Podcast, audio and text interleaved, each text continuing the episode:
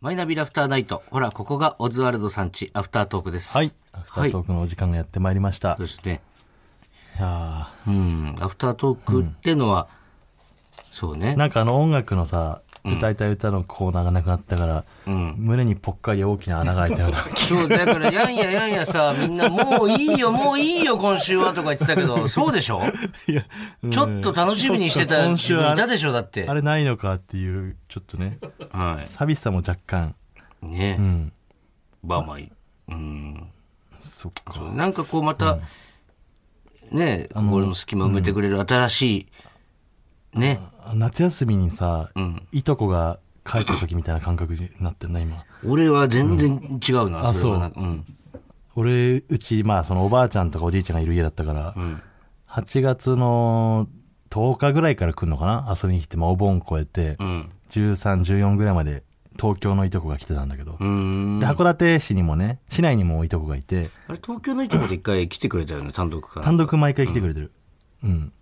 そのおばさんと一緒に。うん。そいつがね、来て、い5日ぐらい泊まって帰るときに、うん。あの、帰った後に地元の友達が遊びに来るのよ。うん。何やってんのみたいな。うん。その時になんかちょっとね、若干寂しさを覚えるんだよね。その、うん。俺は今まで東京と触れ合ってたのにっていう。わかる。まあ、年上うん。とかだしね、いとことかってだって。そうそうそうそうまあ、その、人によるけ ど。人によるけどね。んなんか年上のイメージあるよね俺も年上だったな。えいとこって全員年上なんじゃない なんだろうね、でも、確かに。いとこのお兄ちゃん。うん。いとこっ てと、なんかでもい、や、向こうから見たらね、年下なんでだけもどさ。、いいなくない ああんま聞かないよね。いとこの。年下のいとこ持ってる人っていないんじじゃゃないなんていうの大体その、いとこのお兄ちゃんと言うけどさ、うん年下のいとこのことなんていうのいとこの弟は変だもんな。弟と変だわう。ん。いとこの。だから、なんなんていうの存在しないからないんだ、そんなことが。一人もいないかもしれない、うんいとこのお兄ちゃん以外。向こう側からは、だいかとら、このお姉ちゃんもいるけど、いとこの妹ってないもんな。どういう理論だろう、これ。もう俺は、その年下のいとこい たわ。いや、兄弟でさ、あそうさ三人兄弟でん来たりするから。俺、あ、うん俺もいたわ。でアメリカにいる。るからいとこ、い俺。やいや、珍しテキサスにいる から。アマンド・ジュニアとエイい。ミちーょっってと。例外すぎないそれ。ジュニアな んでアマンド・ジュニア。アマンドジュニアアマンド・ジュニア・マサキ。ア マンド・ジュニア・マサキとエイミー。アマンド・ジュニア・マサキは男なんだ。アマンド・ジュニア・マサキは男よ。アマンドってなんか、アマンダとは違うか。女の人の名前だと思ってた。うん、これちょっと、うわ放送できるかわかんないんだけどさ、あの、公園に行ったの、アマンド・ジュニアが、うんあの、俺らが高2ぐらいの時に、ん日本遊びに来てて、ごめんなさい、えっと、今、あのーいとこのアメリカ人のアマンド・ジュニアとエミーの話で、アマンド・ジュニアがね、日本に遊びに来てくれた話をね、ちょっとさせてもらったんですけども、ちょっとね、丸々カット です。あの、ごめんなさい。だいぶ放送でき、なんか冷静に考えたらわかるんそりだゃけど。そうだよね。うん、何年も前だからいいかなと思ったら全然やっぱアウトでしたね。はい。もう二度とすることないと思います、人そうはです。ね。アマンド・ジュニアっていう名前を聞くこともないかもしれないですね。そうですね。でも会ってみたくない、今になって。そうだね。うんどっかにいるんだもんしょだって。アメリカにいるの今も。テキサスにいるあ、んだテキサス。えか親父のお姉ちゃんがん結婚したの、アマンドと結婚して、えうん。で、そうね。うん。うーん。生まれたのがエイミーとアマンドジュニアジュニアってつけるのすごくない自分の息子に。なんかついちゃうんじゃないあるよね、でも。ロバート・ダウニー・ジュニアとかね。ロバート・ダウニー・ジュニア。一番有名なジュニアじゃないうん。でもお前、ジュニアさん、いや、まあ、芸名だからさ、いいじゃん、それは。本当のね、名前で。だから、言われるんでしょ多分親戚とかさ、周りの人にも、おい、ジュニアみたいな感じで。ジュニアとは呼ばれないんじゃないえでもさっとアマンド・ジュニア・おマサキよ。だから。まあまあ、まさきはいるけど、ついちゃってるけど、その、うん。まさきがついちゃってるんだけど、 ジュニアがついちゃってんだよ。いや、だからそのま、さき本体。親子でね、いたら、その、ロバート・ダウニーと、ロバート・ダウニー・ジュニアが一緒にいたら、うん絶対ジュニアって言われるじゃん。うん。えいや、その、その周りからね、い親子でいたら、んおい、ジュニアって言われるじゃん。まさきって呼ばれるんだろ、絶対。え今、ロバート・ダウニー・ジュニアの話 してんだよ。あ、ロバート・ダウニーアマアマンド・ジュニアじゃなく て、アマンド・ジュニアまさきじゃなく て。え、いつ入れ替わった全然わかんなだいぶかっ前にた。入トれリ替わったック、トリックがわかんないわ、もう。いつ入れ替わった今。まだまさきの話をびっくりした。全然わかんなかったもう今まさき遠くへで、もう行っちゃったよ、もう。え嘘もう帰ったよ、テキサス。マジでいつ、寂しいでしょ。さよならぐらい言わしてよ、ちょっと。これが、ねまさ、きおお盆にいとこが帰る寂しさ。 それと同じです。全然違う話だろ、こやっぱね、アメリカと言ったらね、大谷翔平ですよ。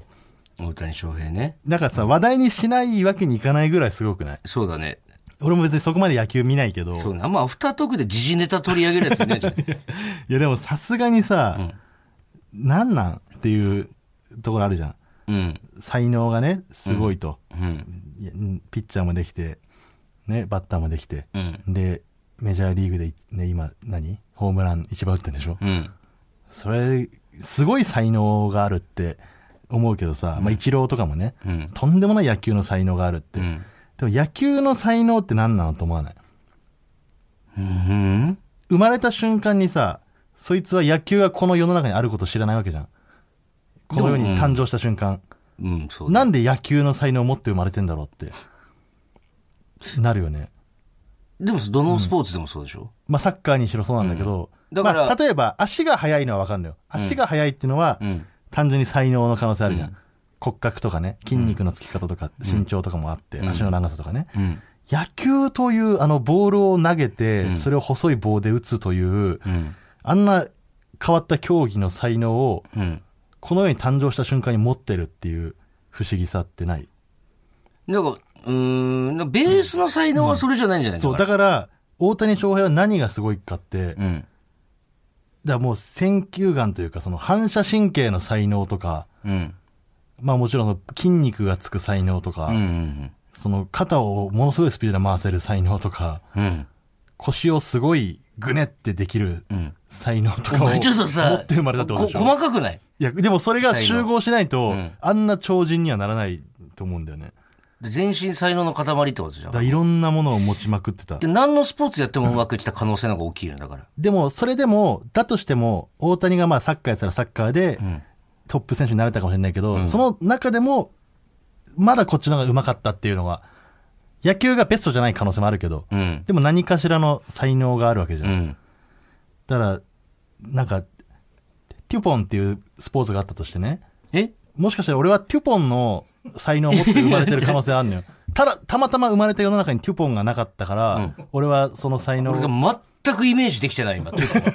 そのなんかさ、ちょもうちょいなんか具体的なさ、なんかその、こういう、ふんわりでいいからないのなんかちょっと、テュポンテをュさ。ポン、テュポンはだから、球技球技というか、まあ、羽だね。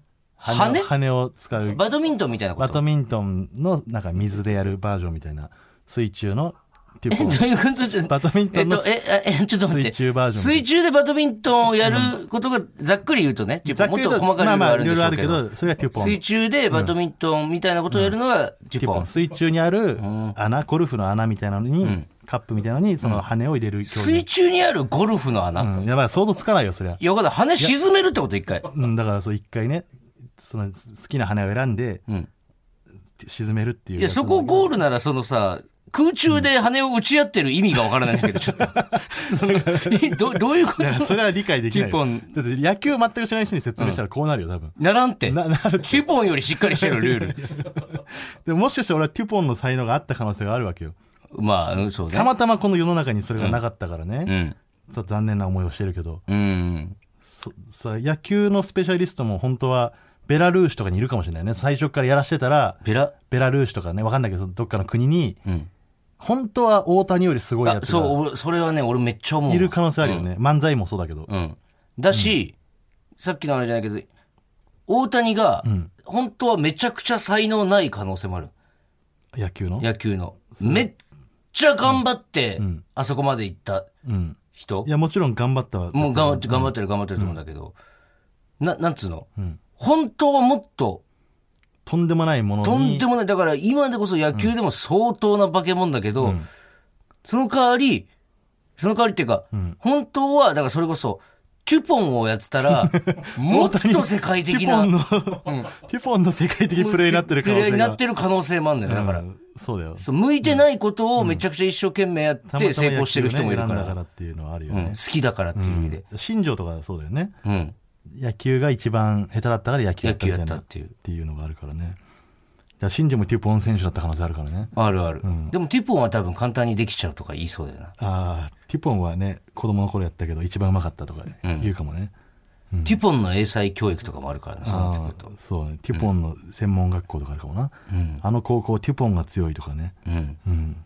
女子テュポンが強いとか。 女子テュポンがすごい盛んな高校とかね。そうねはい。あのうんうん。ポジションとかもあるからなちゃんと、で1対 1?1 や対1か7対3。 7対7 3対3。7対3のゲームです。 7対3はい。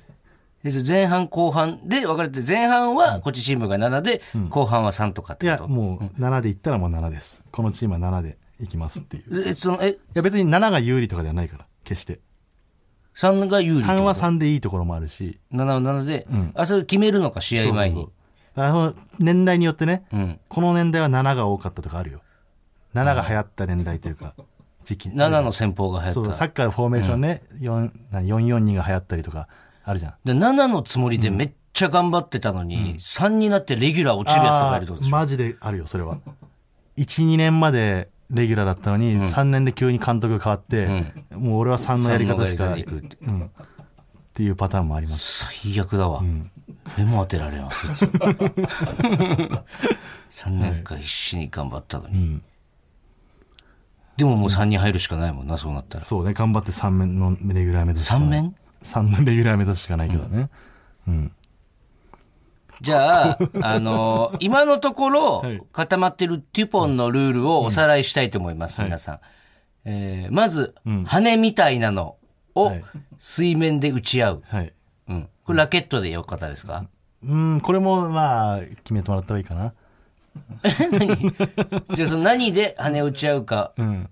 まずここを決めましょう。